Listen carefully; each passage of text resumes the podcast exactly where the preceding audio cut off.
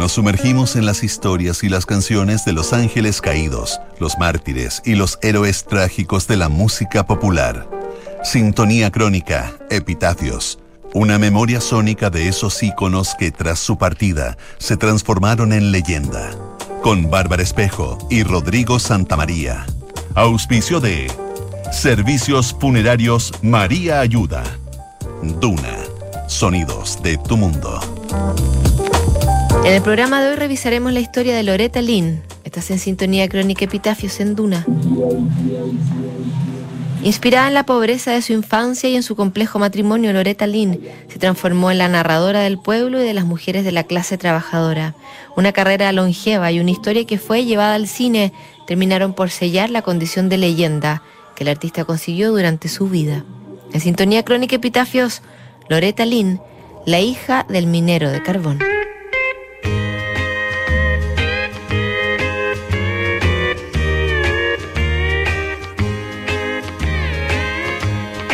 It's been so long, darling, since you had to go away. Loreta solía decir que para triunfar en el negocio tenías que o ser genial, o ser diferente, o ser el primero. Ella pensaba que solo era diferente y por eso triunfaba, pero yo creo que eran las tres cosas y hay muchas pruebas que lo respaldan. Las palabras son de Jack White, que en 2004 produjo y colaboró en el álbum Van Leer Rose de Loretta Lynn. A principios de octubre, Loretta, acaso la figura más icónica de la música country, falleció a los 90 años después de haber tenido una carrera que la convirtió en una voz esencial para la clase trabajadora y en especial para las mujeres que se sintieron representadas y lideradas por la cantautora.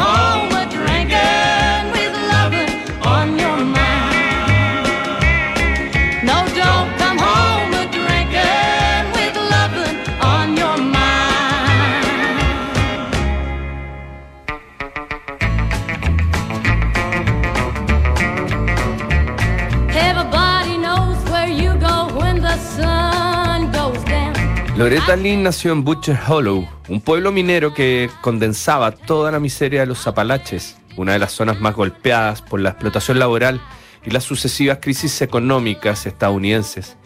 Loretta era la segunda hija de Ted Webb, un minero de carbón, y de Clara, una ama de casa de ascendencia cherokee, que nombró a su hija igual que una de sus actrices favoritas, Loretta Young. Desde muy niña, Loretta animaba fiestas familiares y lucía su voz en la iglesia, donde solía juntarse la comunidad en los fines de semana.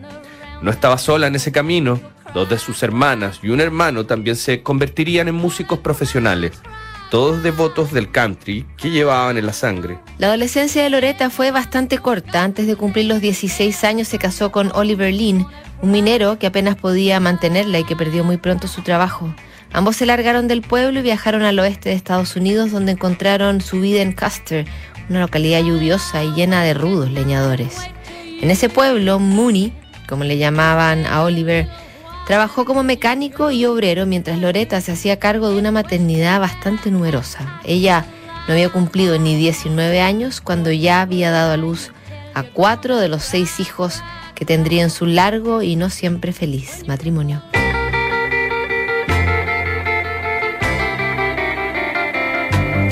Uh, you've been making your brags around town that you've been a loving my man. But the man I love when he picks up trash, he puts it in a garbage can. And that's what you look like to me. And what I see is a pity. You better close your face and stay out of my way if you don't want to go to Fifth City. You better detour around my town. Cause I'll grab you by the hair of the head and I'll lift you off of the ground. I'm not a saying my baby's a saint, cause he ain't and that he won't cat around with a kitty. I'm here to tell you, gotta lay off of my man if you don't wanna go to Fifth City.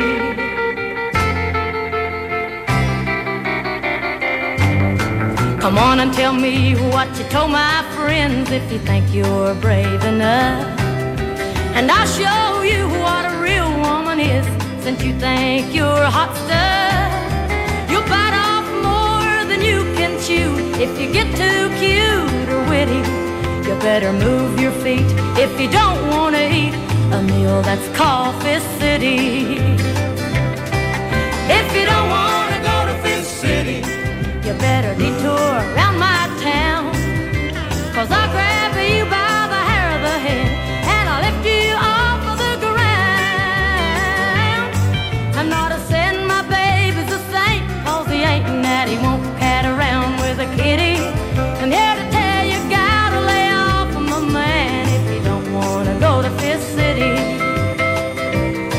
I'm tell you, gotta lay off of my man if you don't.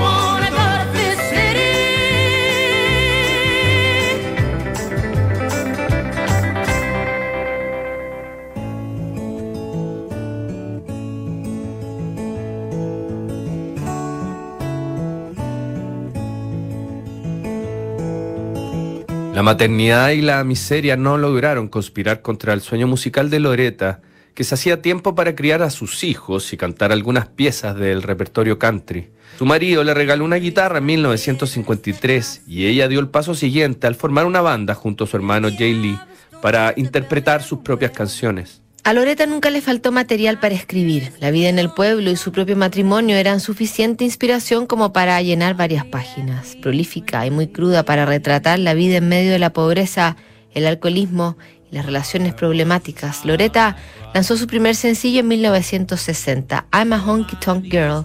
La canción fue editada por un sello independiente y la promoción fue hecha a pulso por ella y su marido, que se alojaban en su propio auto y comían lo que les alcanzara mientras recorrían ciudades y condados. Esta gira, alejada de todo glamour posible, tuvo resultados sorprendentes. La canción se metió en el top 20 de la música country y el poderoso sello Decca fichó a Loretta en su catálogo. I'm a Honky Tonk Girl encarnaría el modelo de canción que hizo célebre a Loretta. Hablaba de una mujer devastada por una ruptura amorosa que debía sobreponerse y seguir adelante con su vida. Casi sin saberlo, Loretta Lynn comenzaba a transformarse en una genuina portavoz del pueblo llano del que ella misma formaba parte.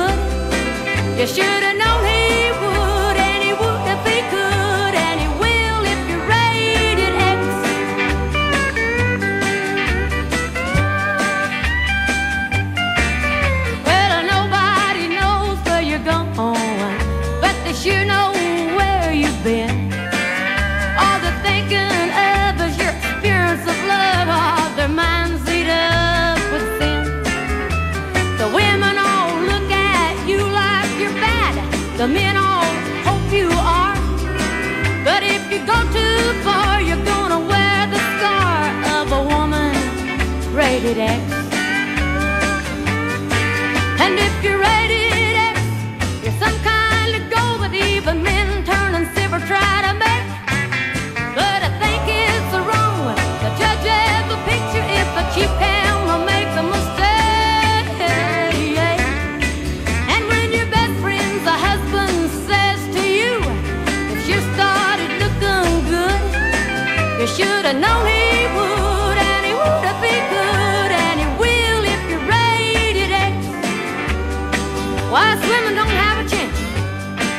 you've been married, you can't have no fun at all. Or you're rated X. No matter what you do, they're gonna talk about you.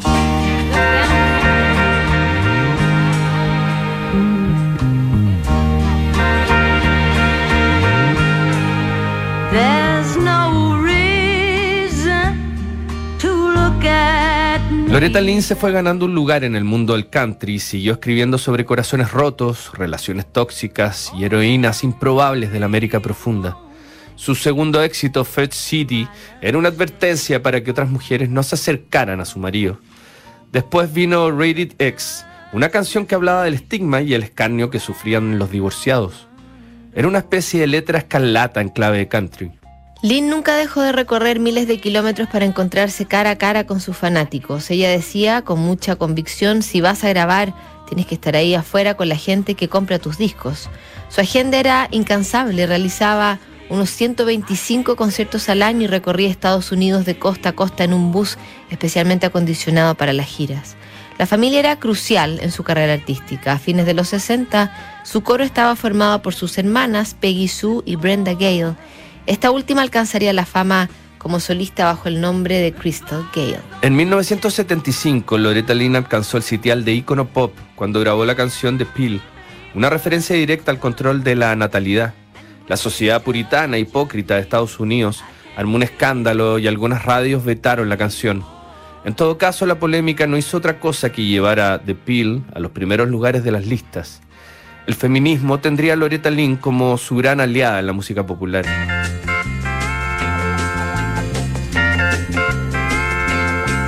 You wine me and dine me when I was your girl.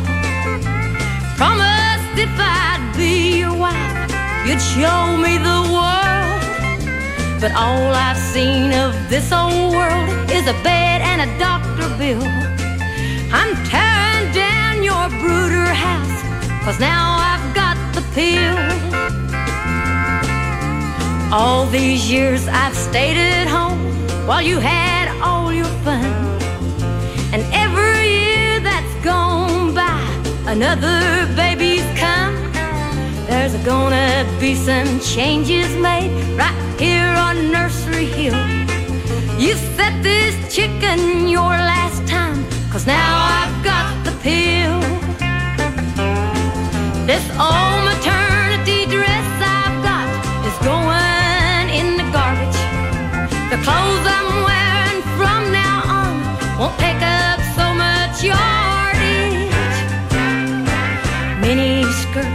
hot pants, and a few little fancy frills. Yeah, I'm making it for all those years since I've got the pill.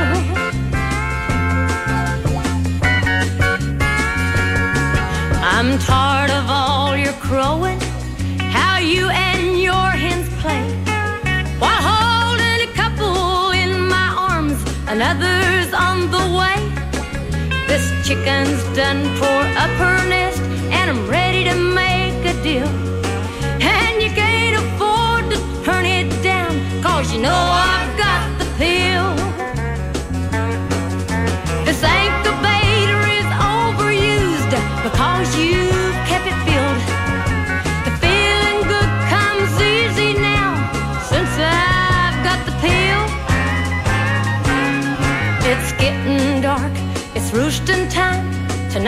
too good to be real. Oh, but daddy, don't you worry none, cause mama's got the pill. Oh, daddy, don't you worry none, cause mama's got the pill.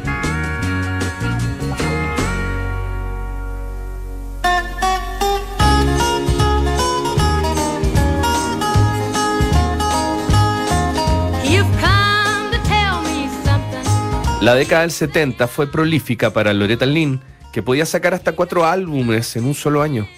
También incursionó en colaboraciones con Conway Twitty y escribió su aclamada autobiografía The Coal Miner's Daughter, la hija del minero del carbón, que fue llevada al cine en 1980 con Sissy Spacek en el rol protagónico.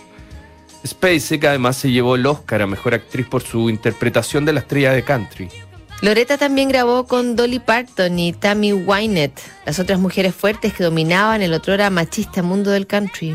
Al igual que Dolly Parton, ella supo cuidar su fortuna a través de inversiones en bienes raíces y propiedades, además de consolidar una suerte de imperio bajo su marca. Pero, con el paso de los años, Loretta Lynn fue disminuyendo su ritmo de trabajo y sus nuevas grabaciones podían contarse con los dedos de una mano. La muerte de su marido en 1996 cerró otra etapa en su vida. Fueron casi cinco décadas de matrimonio donde el alcoholismo, las infidelidades y las reconciliaciones se transformaron en el pan de cada día. Con la llegada del nuevo milenio, la creatividad de Loretta volvió a aflorar. Además de publicar una segunda autobiografía llamada Still Woman Enough, lanzó un libro de cocina que fue una sensación editorial. En 2004 regresó al estudio de grabación junto a Jack White y dos años después fue nominada al Grammy con Full Cycle, que incluía colaboraciones con Willie Nelson y Elvis Costello. La salud de Loretta Lynn comenzó a decaer mientras avanzaban los años. Cuadros de neumonía y fracturas por caídas y accidentes empezaron a frenar el régimen de presentaciones que el artista gozaba en sus últimos años de carrera. En 2010 tuvo que faltar a un homenaje tras una cirugía en la rodilla y siete años después tuvo un accidente cerebrovascular en su residencia de Hurricane Mills, Tennessee. Su último álbum, Wouldn't It Be Great, salió a duras penas en 2018 cuando Loretta ya pasaba más tiempo postrada que en pie. El 4 de octubre de 2022, a los 90 años, Loretta Lynn murió mientras dormía. Una foto donde se le veía sonriente y con su guitarra en las manos fue el último testimonio de esta leyenda del country que convirtió su música en una verdadera crónica personal y social.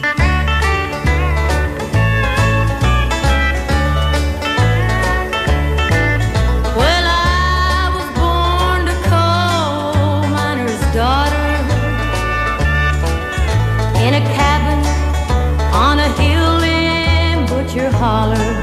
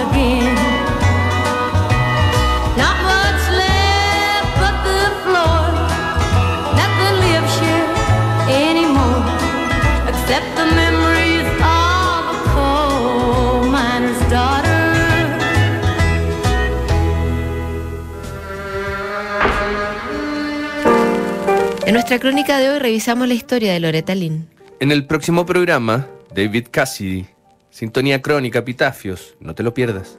¿Sabías que puedes comprar de forma anticipada los servicios funerarios de María Ayuda? Entrégale a tu familia la tranquilidad que necesitan y estarás apoyando a cientos de niños de la Fundación María Ayuda. Convierte el dolor en un acto de amor. Cotiza y compra en www.funerariamariaayuda.cl. Siguen aquí los sonidos de tu mundo. Estás en Duna 89.7.